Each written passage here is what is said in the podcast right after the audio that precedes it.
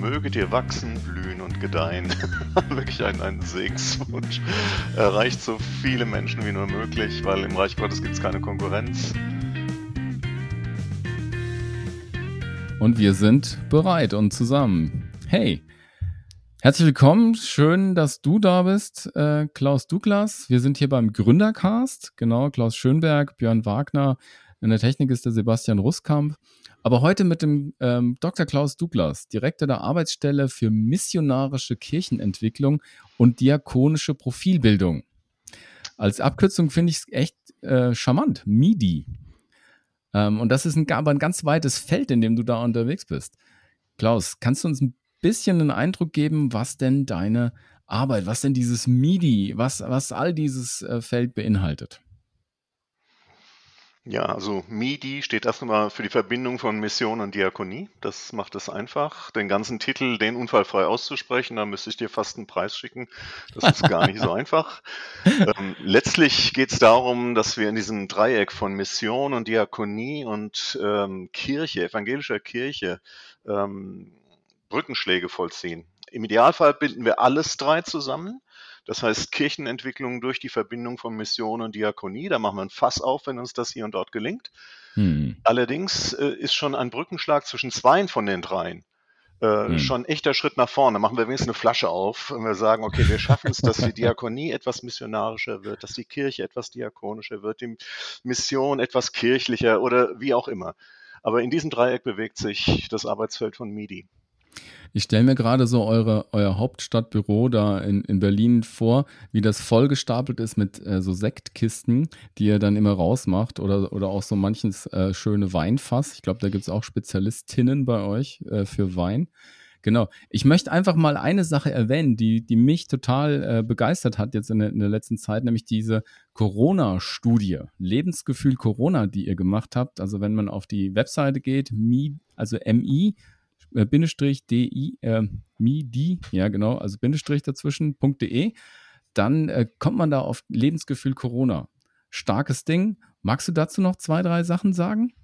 Ja, es ist total cool äh, und hat auch richtig Wellen geschlagen. Wir haben 50 Leute über ein Jahr dreimal etwa zwei Stunden lang befragt. Sowas nennt man mhm. eine iterative, weil in mehreren Stufen sich vollziehende, qualitative Studie. 50 Leute, das ist keine repräsentative Größe, aber das ist bei einer qualitativen Studie auch gar nicht ähm, intendiert. Ähm, mhm. Natürlich haben wir schon ein bisschen geguckt, nordwest, südlich äh, und, und weiblich, männlich, evangelisch-katholisch ausgetreten und, und, und. Aber es ist nicht eine repräsentative Studie, sondern eine qualitative Studie. Mhm. Und äh, wir haben die Leute am Anfang der Pandemie befragt. Wir haben sie dann gefragt, als es wieder alles ein bisschen besser wurde. Oder nee, erstmal, als es ganz runtergegangen ist mhm. und dann, als es ein bisschen besser wurde. Jetzt müsste man im Grunde genommen eine, nochmal eine vierte Befragungswelle machen. Aber wir haben unsere äh, Sache doch schon mal nach knapp anderthalb Jahren publiziert. Hm. Und äh, letztlich war erstmal die, die, die Grundfrage, wie geht es euch so? Und hm. äh, was gibt euch in dieser Zeit Kraft? Was gibt euch Halt?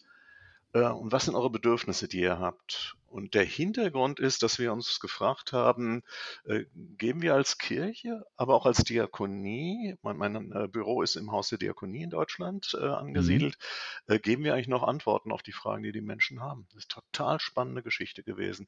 Hat es bis ins Heute-Journal geschafft. Diese Website, äh, wir haben Pandemomaten, so ein bisschen Gamification mit ein bisschen Augenzwinkern, ähm, hat in den ersten drei, vier Tagen 50.000 Abrufe gehabt. Das ist für eine wow. kirchliche Website, das ist der digitale Himmel. Ähm, also das, das läuft richtig gut. Und jetzt entwickeln mhm. wir gerade mit, mit Windeseile Tools, wie man damit in Gemeinden und auch in diakonischen Einrichtungen arbeiten kann. Das, glaube ich, ist für unsere Hörerinnen und Hörer auch super interessant. Also jetzt haben ja, wir guck mal, also entweder mhm. auf midi.de oder auf mhm. pandemomat in einem Wort.de. Dann okay. kommt ihr sofort auf die Corona-Studienseite. Pandemomat. Wahnsinn. Ja, so wie der Sozialomat oder Wahlomat. ja, klar. Genau, Pandemomat. Pandemomat. Ohne Bindestriche in einem Wort. Stark. Jetzt schon mal, äh, dank, danke für die, für die Info. Das ist, ist ja schon ein riesen. Können wir die Sendung schon beenden, oder? Ja, alles gut. genau. Dann haben, wir, dann haben wir ein bisschen anderes Thema, wobei es ja gerade ein großes Thema ist. Und unser Thema heute hat ja auch was mit Gesundheit und Krankheit zu tun. Und da gebe ich mal an den Klaus ab. Und jetzt nicht verwechseln Klaus Schönberg und Klaus Douglas mit zwei. Das ist eine echte Herausforderung an die ja. Hörerinnen und Hörer genau. heute. Klaus, Klaus und Klaus. Klaus. Ja, genau. genau. Aber wir sind nicht die, die gesungen haben. Ähm, aber wir der Name, wer den Namen Klaus hat, hat in der Regel auch so ein Alter zwischen geboren 1956 und 61. Da war dieser Name richtig, richtig en vogue. Klaus. Genau. Wir hatten drei oder vier Kläuse in der Klasse und sechs Peters, zwei Jürgens und dann war die Klasse fast geschlossen. Wir waren noch eine reine Jungenschule. Klaus, vor und neben der Stelle als Institutsleiter bist du Theologe, Multiplikator, Autor, Ehemann, Vater und du warst 19 Jahre lang Pfarrer einer Kirchengemeinde. Und wir beide hatten in den 90er Jahren eine gemeinsame Geschichte. Du in der Andreasgemeinde in Niederhöchstadt, ich in der neu gegründeten Petrusgemeinde in Kelsterbach. Welche guten Erinnerungen hast du an diese Zeit? Vielleicht mal als erste Frage.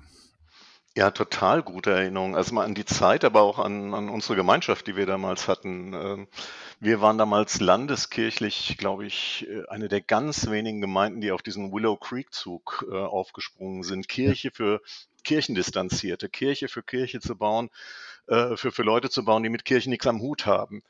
Und ihr wart geografisch sehr in der Nähe als, als baptistische Gemeinde und habt genau das Gleiche, dieses Turning Irreligious People into Fully Devoted Followers of Christ oder wenigstens Devoted Followers of Christ, äh, reicht ja vielleicht schon mal. Und was ich damals gelernt habe, ist, dass dieses Anliegen ähm, Gemeinden stärker miteinander verbindet äh, oder auch trennt, als das konfessionelle Grenzen tun. Das heißt, wir haben damals eine echt coole Weggemeinschaft gehabt. Das stimmt. Wir haben uns gegenseitig gestützt, gegenseitig voneinander gelernt. Und wenn wir, ich erinnere mich noch genug gut dran, wie wir für euch die Kinderarbeit gemacht haben bei irgendwelchen äh, Tagungen oder Seminaren und ihr dann umgekehrt und an einige ganz spannende Seminare, die wir gemeinsam gemacht haben. Und ja, und auch die gegenseitigen Gottesdienste. Also das war wirklich eine spannende Zeit von zwei Gemeinden, die im Aufbruch waren. Damals inspiriert von Willow Creek. Aber ich, ich, darf vielleicht mal reinschmeißen, ja. als Teenie war ich tatsächlich einmal bei einem Go Special dabei. Da habe ich meine Pfarrer damit hingenommen. Ich weiß nicht mehr, um was es ging. Ich weiß nur noch, dass es echt äh, mich ähm, so ein bisschen umgehauen hat äh, mit Band, mit allem Möglichen. Und es war einfach so ganz anders, als, als ich Kirche vorher erlebt habe. Also nur mal so reingeworfen. Ich war damals noch nicht so alt wie ihr beide. Ja, aber das, aber heute bist du so alt wie wir beide, das ist doch auch schon mal die Hauptsache. Nee, genau. aber das Anliegen ist mir ja bleibend wichtig, auch als, als Direktor von, von MIDI. Ähm, weil, weil Kirche für Menschen, die in die Kirche gehen, gibt's genug. Wir brauchen mehr Kirchen, die sich öffnen für andere und für Andersartige. Das ist weiterhin mein Anliegen. Absolut. Und meins ist es auch geblieben. Ich bin zum Beispiel bei Clubhouse.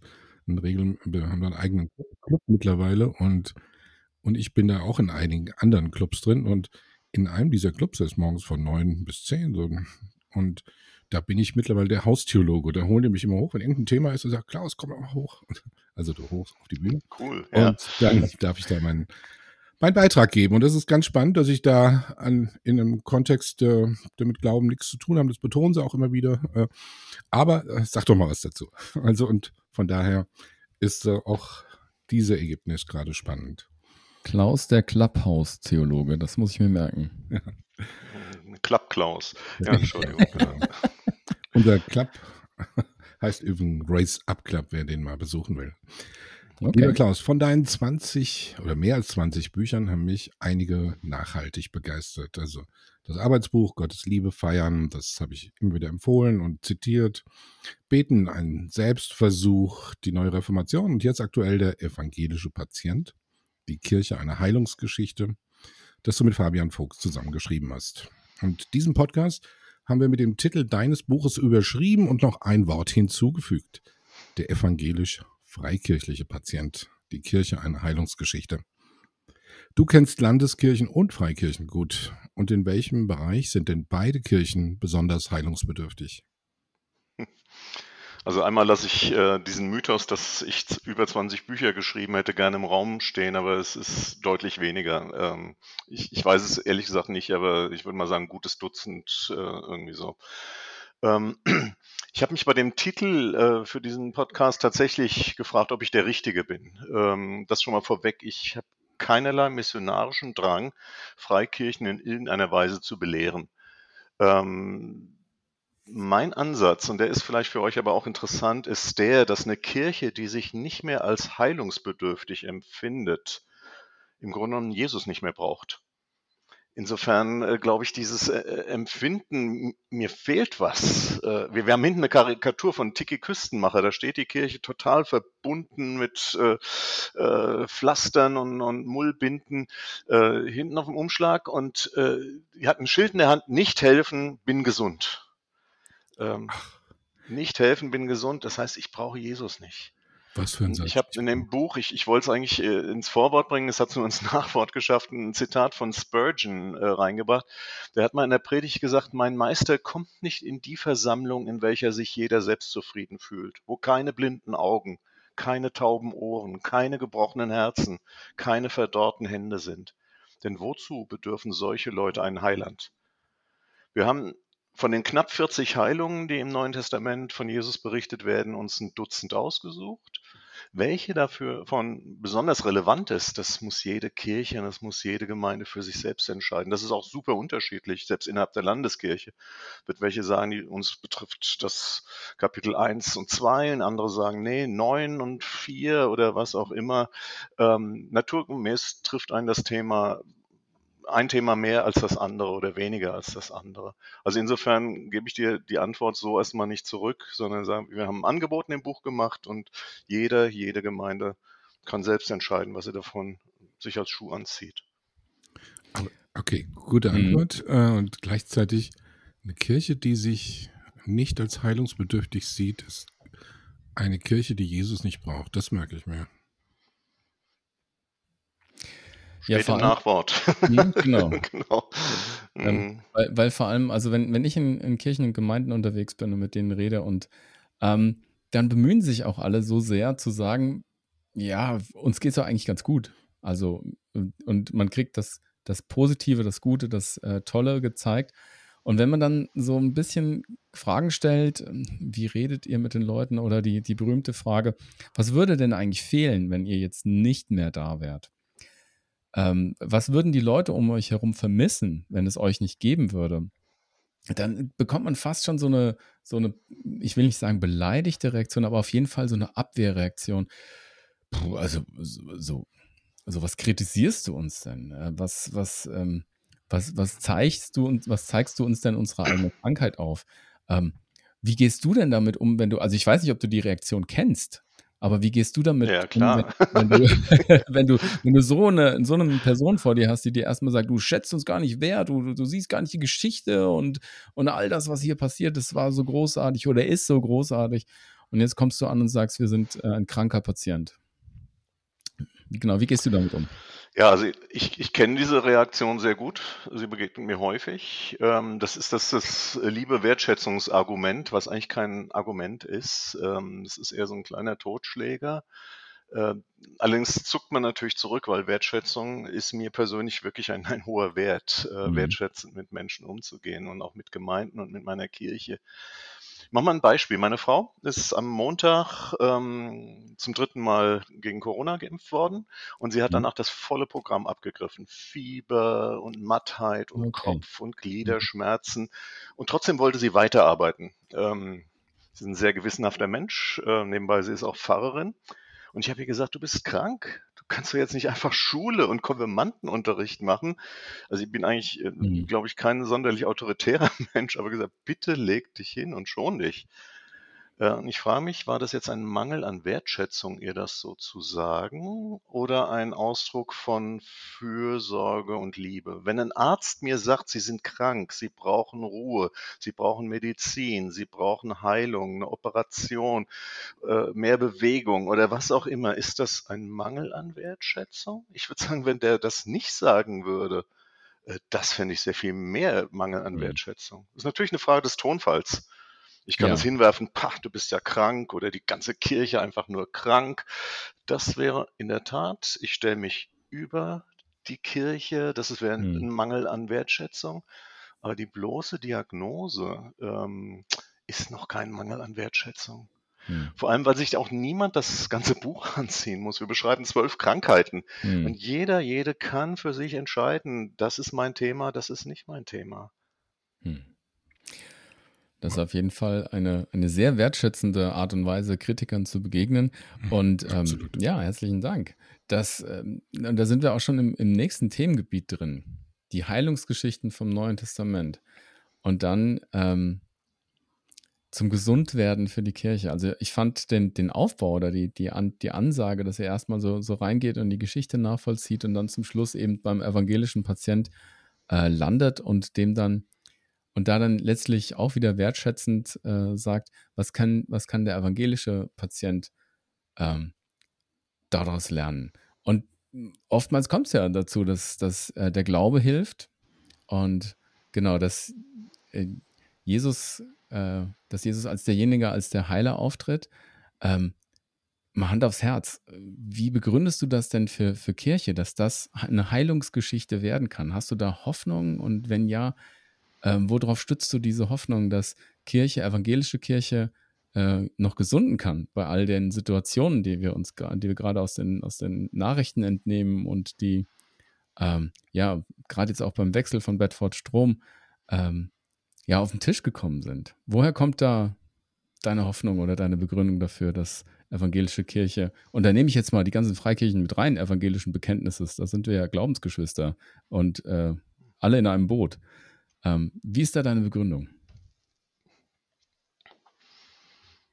Also erstmal würde ich sagen, Jesus hat verheißen, dass die Pforten der Hölle, und da sind wir noch bei Weitem nicht, äh, aber selbst die äh, seine Gemeinde nicht überwinden werden. Das heißt, wir haben eine ganz starke Verheißung als Gemeinde hm. äh, Jesu Christi ähm, und, und damit auch als, als Kirche. Das heißt nicht, dass jede Form von Kirche eine Überlebensgarantie hat. Dafür mhm. äh, haben sich die, die Würfel in den letzten 2000 Jahren zu oft gedreht, das anzunehmen. Mhm. Da hat sich äh, die ein oder andere Gestalt immer wieder gewandelt und äh, das wird uns auch bevorstehen und das, das ist einfach so. Ähm, mhm. Auch unsere EKD gibt es ähm, noch nicht so lange und die Kirche vorher sah anders aus. Ähm, ich nehme meinen Optimismus daraus, dass ähm, ich sagen würde, ich, ich habe es so oft erlebt diese Bücher überhaupt von, von, von mir oder auch von Fabian, äh, das entsteht ja nicht am grünen Tisch, nicht am. Schreibtisch. Da stecken ja, wenn, wenn ich ihn und mich zusammennehme, über 50 Jahre Erfahrung in Gemeindearbeit, in Beratung, in Feldforschung dahinter. Das heißt, äh, im Grunde steckt hinter jedem Kapitel äh, eine sehr konkrete Erfahrung, dass das möglich ist. Und diese Idee, äh, wir, wir legen diese Texte aus, Heilungstexte. Ich als, als Pfarrer, ich habe so oft Heilungsgeschichten ausgelegt in Predigten am Sonntag, mal zu sagen, hey, jetzt predigen wir uns das erstmal selber. Wir legen das erstmal an uns selber an. Deshalb dieser Ansatz. Wir legen erstmal die Geschichte aus und dann gucken wir, was wäre, wenn wir das jetzt mal nicht zum Fenster raus predigen würden, sondern zu uns selber rein und sagen, okay, wir legen das an uns an. Betrifft uns das selber nicht in gewisser Weise auch, sich erst selbst zu predigen, dann den anderen. Ähm, das ist der, der Ansatz und ich habe es immer wieder erlebt, dass es funktioniert. Wir, wir können für jede der zwölf genannten Kirchenkrankheiten zeigen, dass es möglich ist, da rauszukommen. Der allererste Schritt ist immer der, dass man sich Jesus und seiner heilenden, heilenden Kraft zuwendet. Hm. Und dann bedarf es einer gewissen Eigenanstrengung, diesen Anweisungen Folge zu leisten. Nimm deine Matte und geh oder was auch hm. immer. Äh, oder der Blinde, der erst stufenweise zum Sehen kommt.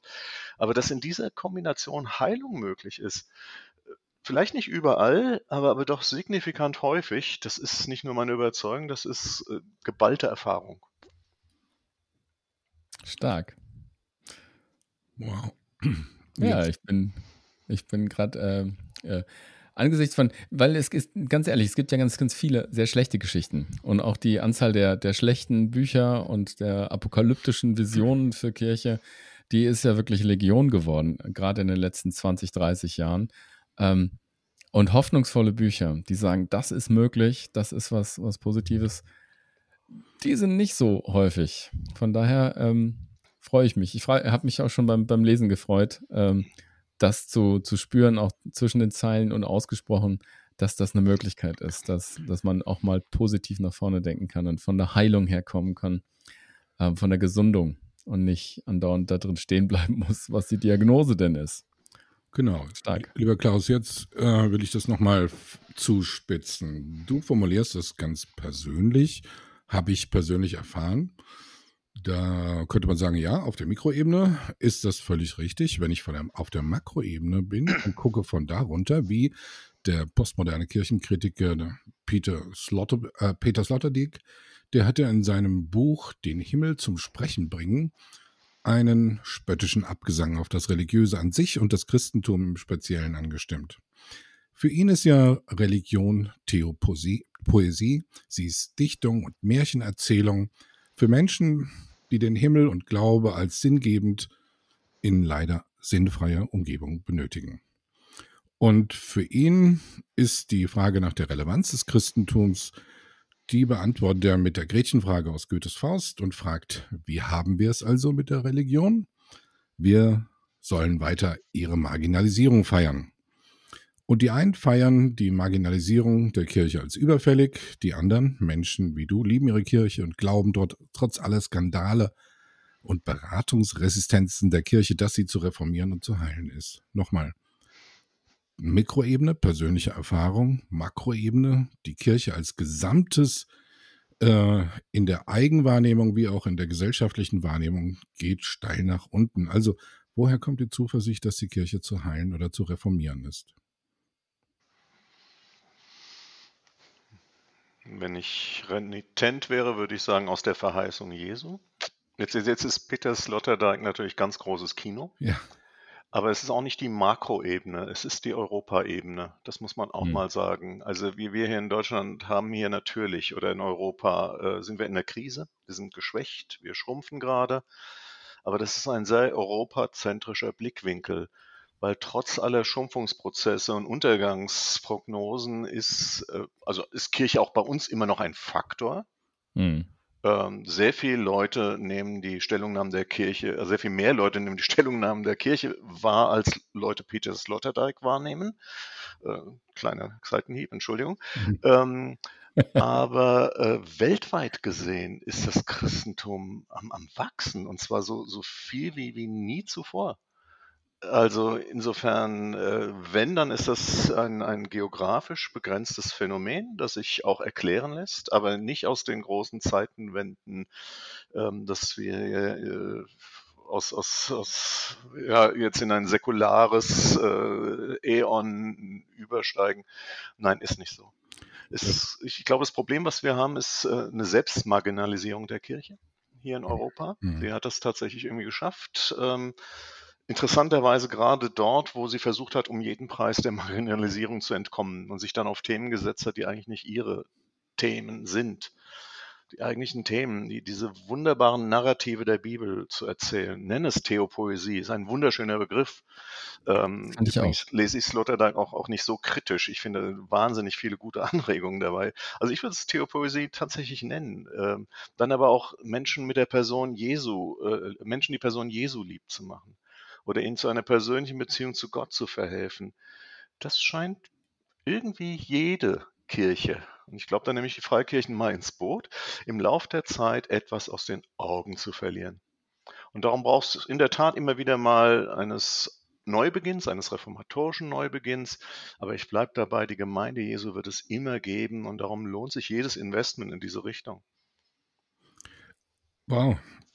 Du hast gleich nochmal die vom Eurozentrismus die Frage weggeführt und es ist tatsächlich richtig, dass die Zahlen äh, weltweit eine andere Sprache sprechen, aber sie sprechen eben eine pentakostale Wachstumssprache und nicht mehr eine klassisch-lutherische reformierte Sprache ähm, in, ihrer, in ihrem ganzen Duktus von dieser, von der Wachstumsebene.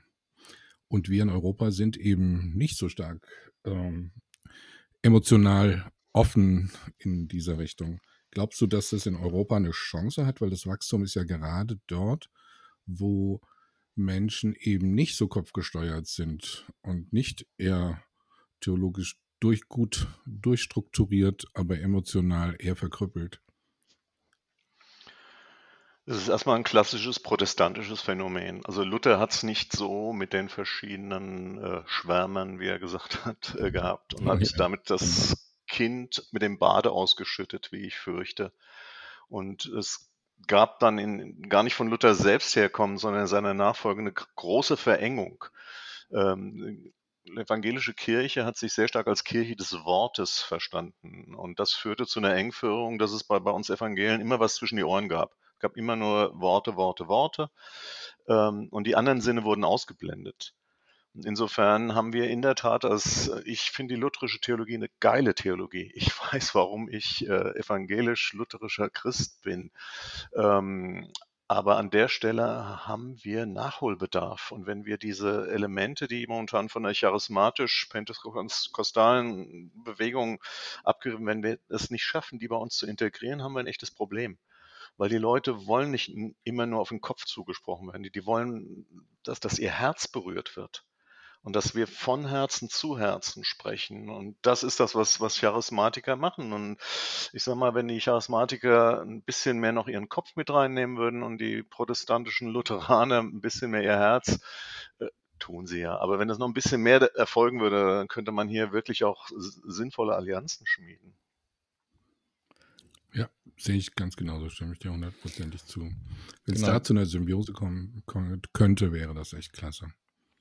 Ja, und ich meine, da ist ja auch, auch einfach jetzt äh, die Kirchenperspektiven übereinander zu legen und zu sagen, da gibt es freikirchliche Perspektiven, ähm, evangelisch-freikirchliche Perspektiven und auch Perspektiven der evangelischen Kirche. Und wenn wir an einem Tisch sitzen und dieses Gespräch führen, dann, ähm, dann bringt es was. Dann haben wir vielleicht andere ähm, Erkenntnisse und dann sind wir nah beieinander oder näher beieinander, als das vielleicht in der Vergangenheit der Fall war. Und kommen auch so ein bisschen dahin, ähm, ja, äh, in Richtung der einer Kirche zu, zu sprechen, die äh, ja auch zukunftsfähiger aufgestellt ist. Ähm, ihr habt gleich am Anfang in, der, in dem Buch eine, eine ganz interessante Frage. Das erste, das erste Heilungswunder an den Gelähmten. Ähm, die war, willst du eigentlich geheilt werden? Willst du gesund werden? Und du schreibst weiter oder ihr schreibt weiter, Fabian und du, in, äh, dass, dass das eine, eine Frage ist, die die Kirche, die die Kirchen beantworten müssen. Willst du eigentlich geheilt werden? Willst du gesund werden? Warum ist es so wichtig für eine Kirche, diese Frage zu beantworten? Das ist die Grundfrage. Also es ist ein psychotherapeutischer Grundsatz, dass nur geheilt werden kann, äh, wenn, wenn jemand die Heilung will. Äh, wer, wer die Heilung will, äh, kann überhaupt geheilt werden. Und ohne Mitarbeit des Patienten oder der Patientin geht das nicht. Bei physischen Krankheiten ist das ähnlich. Es ist nur scheinbar anders. Auch hier muss der Patient, die Patientin sich an die Anweisungen, an die Empfehlungen des Arztes, des Apothekers, der Apothekerin halten. Und wenn, wenn diese Person sich verweigert, ist Heilung oft nicht möglich oder sie dauert sehr viel länger oder ist sehr viel schmerzhafter. Von daher ist das schon mal die Grundfrage zu sagen, möchtest du das überhaupt? weil du, du kannst, ähm, ja, wir, wir reden gerade von Impfzwang in dieser Gesellschaft. ja. ähm, es ist ein super schwieriges Thema.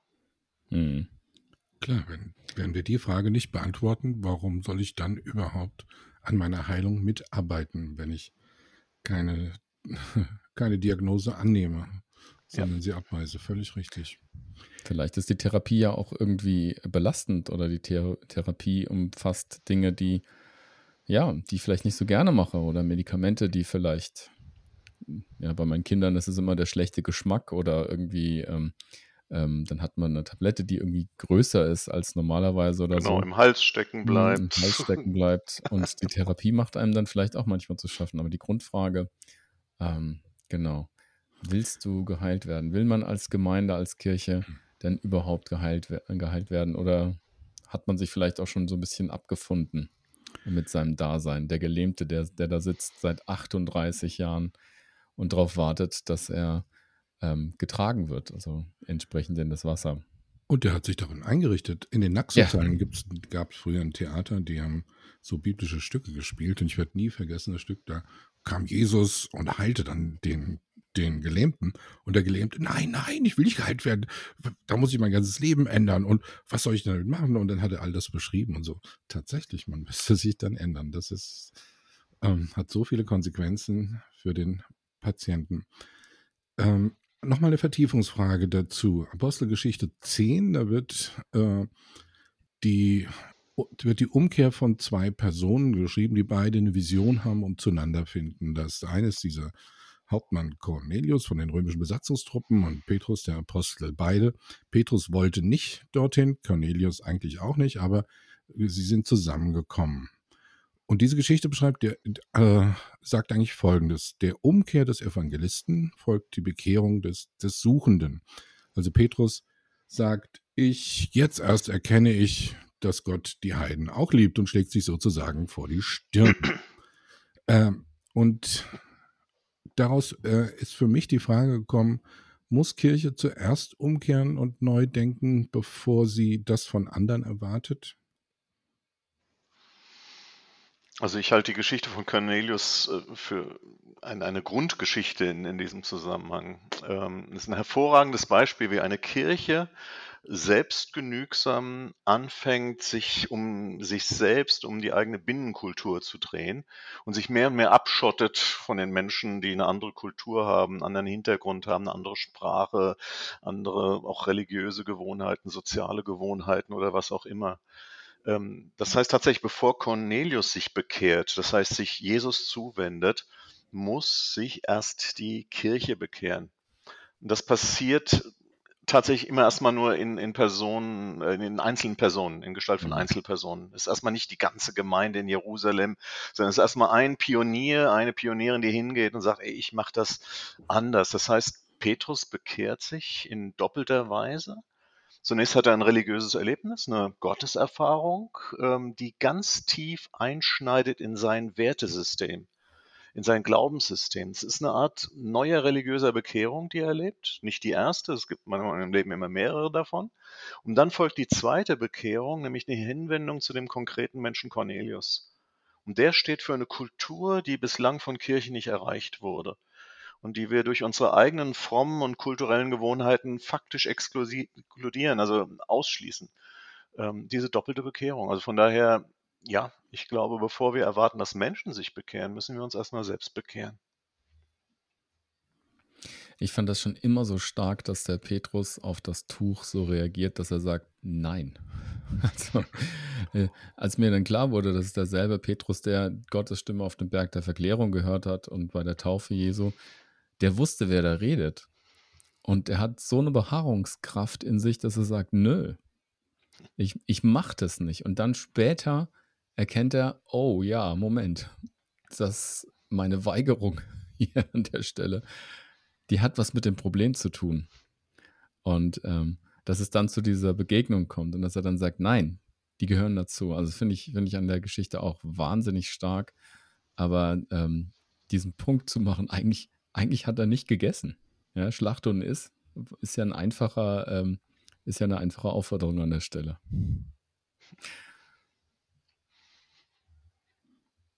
Ja, ähm, genau, wir sind, wir sind nochmal bei der Frage ähm, oder bei, bei dem Gedanken, du sprichst äh, gerade in dem ersten Kapitel bei der unangenehmen Frage, willst du gesund werden, von äh, dem Problem des Mehr desselben und zitierst dabei Paul Watzlawick mit Lösungen der ersten und zweiten Ordnung mich extra nochmal eingelesen über das Buch Lösungen, weil Watzlawick ja auch ein Kommunikationswissenschaftler, äh, Psychotherapeut und so weiter war, Psychologe. Ähm, und ähm, man sucht ja diese Geschichten nicht unbedingt direkt bei ihm, aber diese Lösungen der ersten und zweiten Ordnung. Wie, wie ist da dein Gedankengang? Ähm, was könnten, wie, wie sind diese Lösungen, wie, wie ähm, sehen die aus und wie könnten sie für Kirche fruchtbar werden, damit man Lösungen findet auf das, was, was eine Gemeinde, was eine Kirche eben so vorhat oder ähm, so, wenn da ein Wunsch ist und es, äh, man identifiziert ein Problem, wie kann man zu einer Lösung finden und was kann dieser, dieser Ansatz von Paul Watzlawick dazu vielleicht beitragen? Ja, hast du dich auch ein schweres Gehölz dran gemacht mit Lösungen. Das hat er auch in anderen Büchern, die etwas populär wissenschaftlicher sind. Ich glaube auch eine Anleitung zum Unglücklichsein. Ähm, ja. gibt noch eins über Hekates Lösungen. Ähm, das ist aber, glaube ich, ein anderes. Egal. Ähm, was ist der Gedanke äh, hinter dieser Geschichte bei Paul Watzlawick? Er sagt, wenn Menschen ein Problem haben, versuchen sie es zu lösen. Und wenn sie es nicht gelöst bekommen, verdoppeln sie oder verstärken sie ihre Anstrengungen um das Problem zu lösen. Aber und natürlich in die gleiche Richtung. Mhm. Und das nennt er Lösungen erster Ordnung. Eine Lösung zweiter Ordnung besteht für ihn darin, was völlig anderes zu tun. Was, äh, wenn, wenn etwas dauerhaft nicht funktioniert, versuche ich halt was anderes. Mhm. Das ist erstmal sehr naheliegend, aber wir Menschen neigen nicht dazu. Einstein soll mal gesagt haben, es sei für ihn geradezu die Definition von Irrsinn, immer wieder das Gleiche zu machen und dabei auf unterschiedliche Ergebnisse zu hoffen. Aber wir Menschen neigen dazu, in Problemfällen lieber mehr desselben zu machen, statt was völlig Neues.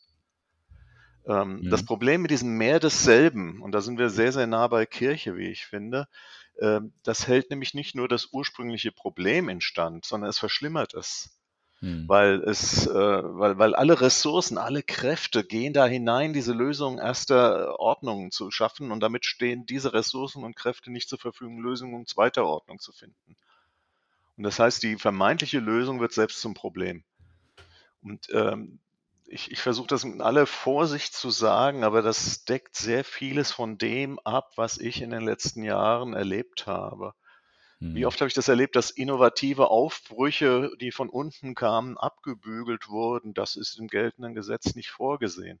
Aber auch umgekehrt, dass Kirchenleitende versucht haben, äh, neue Wege einzuleiten. Das passiert in den letzten Jahren sehr, sehr häufig, dass jetzt von oben mhm. wirklich äh, neue Wege angemahnt, empfohlen werden. Und das wird dann an der Kirchenbasis gestoppt, weil man lieber so weitermachen möchte wie vorher. Mhm.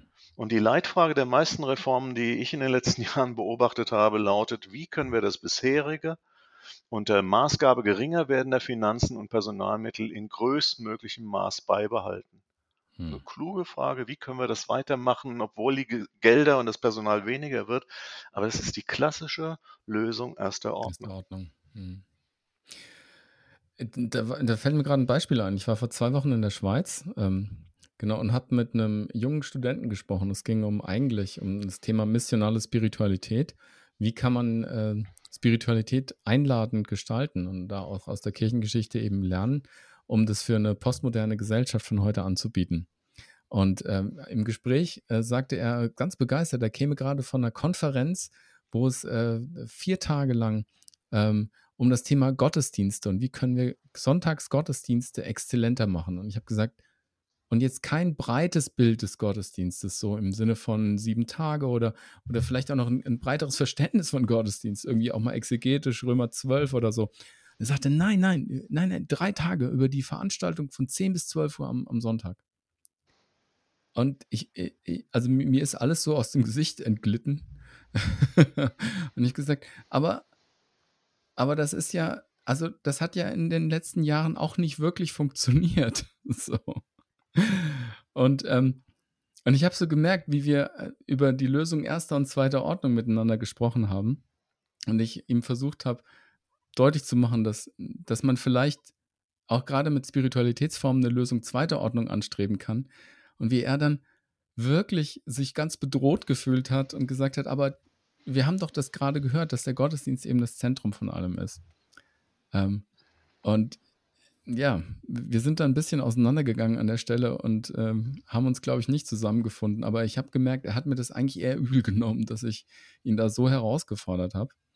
Ähm, genau. Ja, es ist ambivalent, was du sagst, Björn. Also dieser Satz, um es mal deutlich zu sagen, der Gottesdienst ist das Zentrum der Gemeinde, steht nicht in der Bibel. Ja.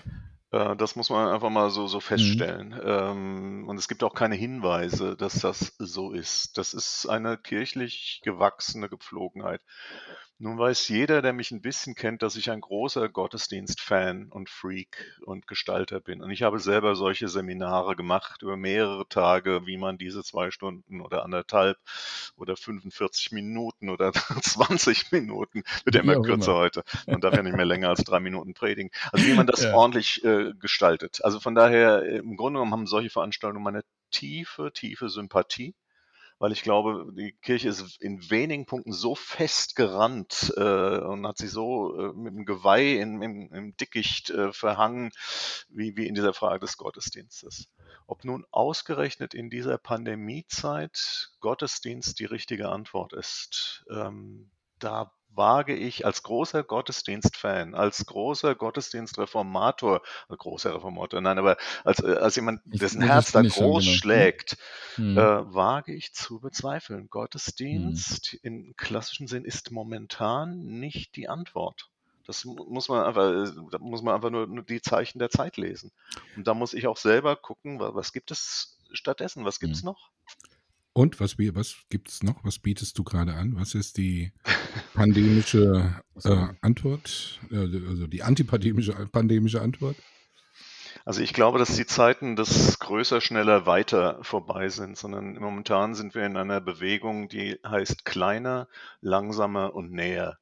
Das ist unser Jahresmotto als, als MIDI für nächstes Jahr, kleiner, langsamer und näher, ähm, weil ähm, ich, ich glaube, dass das dass die drei, die magischen Worte sind. Kleiner, kleinere Zirkel. Wie gesagt, wer mich kennt, wir haben diese Ghost Specials im Kino gefeiert, sechs bis 800 Leute. Ja. Ich, ich mhm. jauchze heute noch, wenn ich so etwas besuchen dürfte oder erleben würde. Und ich freue mich, dass meine alte Gemeinde sowas auch immer noch weiter macht, jetzt unter pandemischen Vorzeichen ein bisschen reduzierter. Aber, aber der Regelfall wird kleiner sein.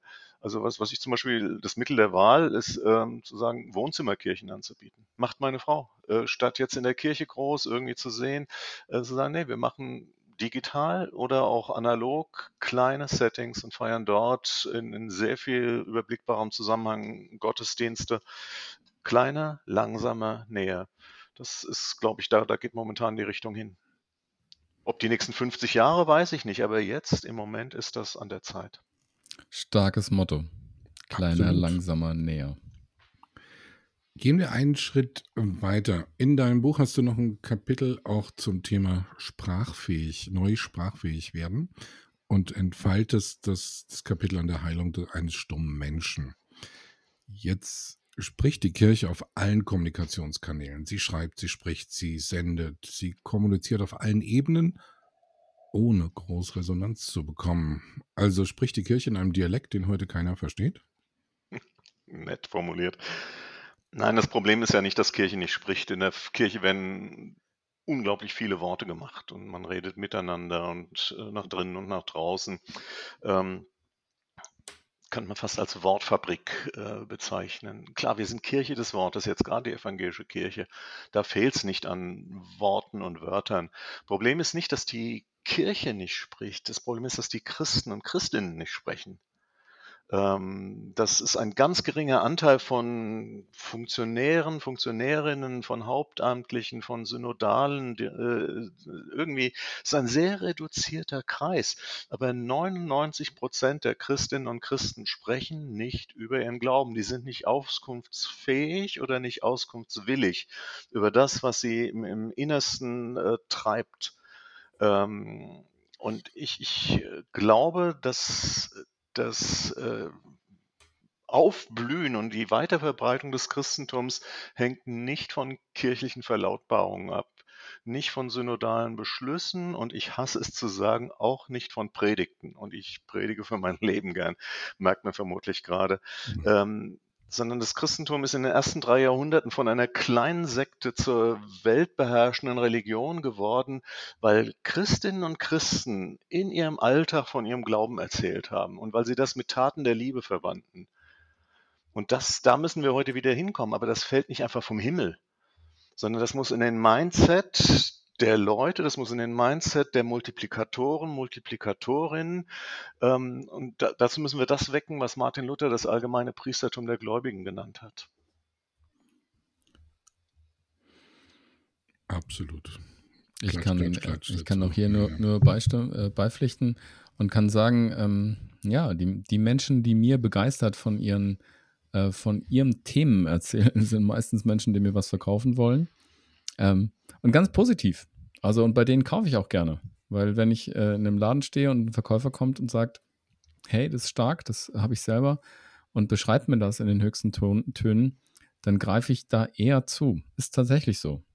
Ähm, weil derjenige auskunftsfähig ist. Nur ähm, ist, es, ist unser Glaube kein Produkt, aber diese Sprachfähigkeit zu haben, darüber reden können. Genau. Ich war vorgestern in einem Podcast, unserem MIDI-Podcast, heißt Windhauch, ähm, habe mich dort mit. Tobias Sauer, der das hostet, unterhalten. Der sagte, nenn mir doch mal eine Predigt, die dein Leben verändert hat. Nenn mir mal eine Predigt, die dein Leben so verändert hat, dass du dich heute noch daran erinnerst. Da musst du dich echt bemühen. Nenn mhm. mir aber mal ein, zwei Menschen, die äh, dein Leben in, in, in Glaubensrichtung, da fallen mir sofort Leute ein. Hm. hm. Das äh, ist einfach äh, sowas von deutlich, ähm, hm. dass es Menschen sind, die uns helfen, zum Glauben zu kommen, im Glauben zu wachsen, den Glauben weiterzugeben. Ich hasse es zu sagen, ich predige für mein Leben gern. Hm. Aber die äh, Menschen, das, das ist das Entscheidende, was sich hm. multipliziert. Ja, wie spannend. Vor zwei Tagen habe ich mit Alan Hirsch einen ähm, Podcast aufgenommen ähm, ich bin mir sicher, er würde hier jetzt gerade, wenn er Deutsch verstehen würde, äh, quasi äh, uns wirklich sehr feiern und anfeuern. Denn viele, viele Dinge, die, die auch ihr im evangelischen Patient habt oder so, die treffen so den Nerv, wo er auch gerade dran arbeitet und wo er auch die letzten 20 Jahre äh, mit dabei ist. Ich habe gerade den Gedanken, ob wir uns da nochmal verknüpfen und nochmal irgendwie ein, ein, Gespräch mit Alan ähm, an, an äh, beraumen. Das wäre bestimmt eine, eine sehr gewinnbringende Sache für uns alle hier. Super spannend, ja. Mhm. Ja, genau. Die, ähm, ja. Klaus. Wenn, wir sind ja, unsere Zeit geht auch äh, yeah. voran. Wir haben schon ein paar Themenfelder abgegrast. Auf jeden Fall. Was wären da eigentlich die wichtigsten Lernfelder für Hauptamtliche und Pastoren aus deiner Sicht? Also welche Rolle können oder müssen sie spielen für die Heilung der Kirche? Das ist von Kirche zu Gemeinde zu Freikirche unterschiedlich. Ähm, aber ich, ich möchte mal zwei Schneisen nochmal schlagen, die ich schon, schon angedeutet habe. Hm, das eine ist, ich, ich glaube, es gibt Gründe, warum es vor allen Dingen die Independent Churches sind, die unabhängigen Aufbrüche, die nicht in irgendeiner klassischen Freikirche oder gar Kirche verwurzelten Aufbrüche, die momentan wachsen, während auch die klassischen Freikirchen stagnieren oder zurückgehen. Ja. Das heißt, die, auch die Freikirchen erleben im Moment das, was jede Kirche erlebt, wenn sie in die Jahre kommt. Hm. Äh, man, man richtet sich ein in den eigenen Strukturen, in der eigenen Binnenkultur und schmort dann irgendwann nur im eigenen Saft.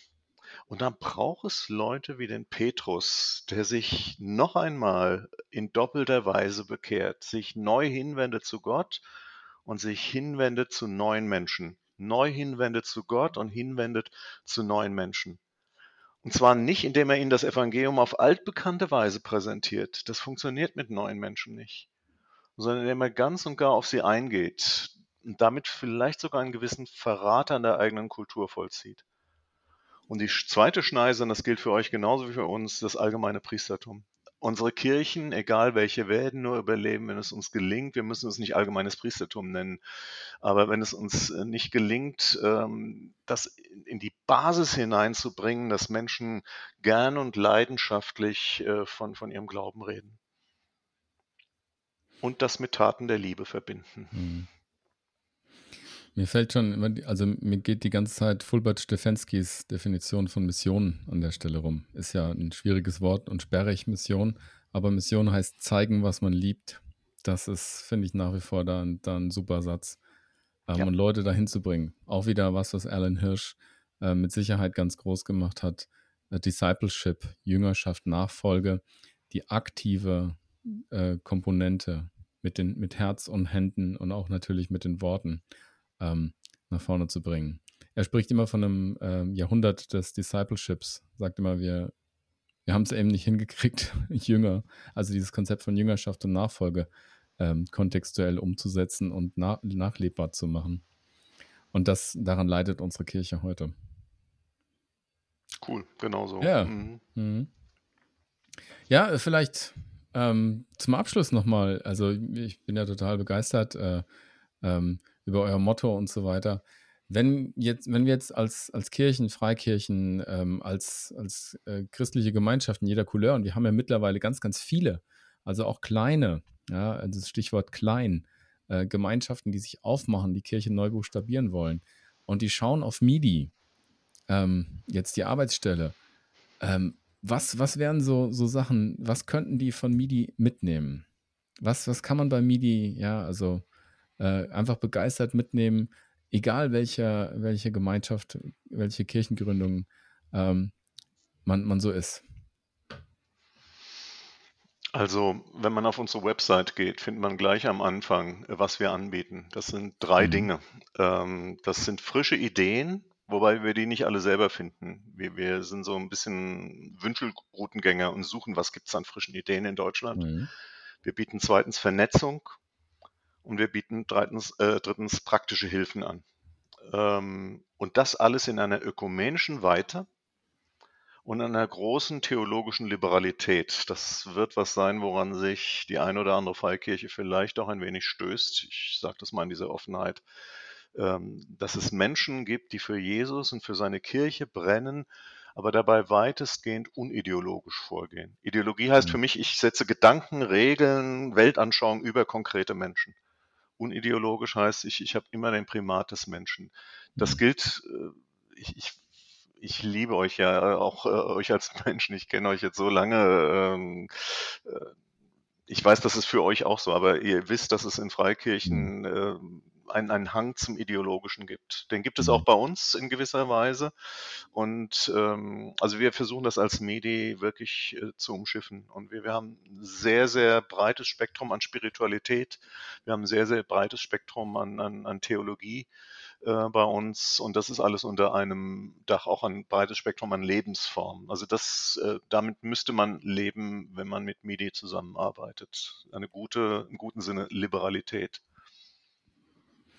Aber dann frische mhm. Ideen, Vernetzung, praktische Hilfen. Mhm. Also das ist auf jeden Fall eine riesige Horizonterweiterung. Ich, also ich schaue gerade mit sehr, sehr viel Sorge und sitze in, hier in der Mitte von Deutschland ähm, an, ja auch geografisch an, an manchen Ecken, wo ich, wo ich das Gruseln bekomme, welche Ideologien Christen im Moment vertreten, was für Grabenkämpfe da ge, äh, äh, gekämpft werden im, im Bereich Corona, wie man, also wie man impft oder nicht. Das ist also, das ist hier äh, das, das neue Rechtfertigungsthema geworden, hat man das, hat man den Eindruck. Also von daher kann ich dir nur beipflichten, dass es, ähm, dass man sich vor den Ideologie, Ideologien eher in Acht nehmen sollte und dass man den Horizont weit halten darf. Denn Glauben kommt auch in jeder Couleur. Ja. Klaus, wir sind schon fast am Ende, deswegen eine berühmte Abschlussfrage. Du, mhm. Ich weiß, dass du Freikirchen auch magst und, ähm, deswegen darfst du ihnen auch was wünschen. Also, du bist jetzt die große Fee. Äh, welchen Wunsch hättest du an Freikirchen, der natürlich auch in Erfüllung geht? Möget ihr wachsen, blühen und gedeihen. Wirklich ein, ein Segenswunsch. Erreicht so viele Menschen wie nur möglich, weil im Reich Gottes gibt es keine Konkurrenz. Ähm, und wenn der Wunsch ein bisschen pädagogisch angehaucht werden kann, dann, dann sorgt für ein allgemeines Priestertum und Priesterinnentum. Mhm. Menschen, die in der Lage sind, andere mit durch Worte und Taten mit der Liebe Gottes in Berührung zu bringen. Äh, also dasselbe, was ich meiner eigenen Kirche auch wünschen empfehlen und womit ich sie gerne segnen würde, wenn ich es könnte. Ja. Dankeschön. Dankeschön. Ja. Übrigens, ähm, nur, dass ich es mal gesagt habe, äh, ich meine nächste Woche, aber das nächste Podcast-Interview, das wir machen, werden wir mit der Sandra Bilz machen. Professor Dr. Schön. Sandra Bilz, genau, die du gut kennst, ähm, die auch bei MIDI arbeitet und wir bekommen noch ein bisschen mehr Horizonterweiterung von ihr und einzigartige Perspektiven. Also da freuen wir uns Absolut, darauf könnt ihr euch freuen. Mhm. Ja. Schön. Klaus, wenn man dich einladen will, nämlich nach diesem Podcast, werden alle sagen, Midi, das ist ja der neue Heilsort. Ähm, zu welchen Themen äh, würdest du besonders gerne eingeladen werden? Sei es präsentisch oder virtuell? Reden wir jetzt von Freikirchen? Wir reden jetzt von Freikirchen, genau. Ja, genau. Freikirchen. Die wollen jetzt. Ich, ich ahne äh, deine Antwort jetzt, Klaus. Alle mit dir zusammenarbeiten. Also, einmal, es ist, äh, ich, ich muss in meinem Job sehr viel über strukturelle Dinge nachdenken und referieren. Und das lässt mir für Anfragen ohnehin relativ wenig Zeit. In hm. dreieinhalb Jahren werde ich pensioniert, dann komme ich überall hin zu allen Themen.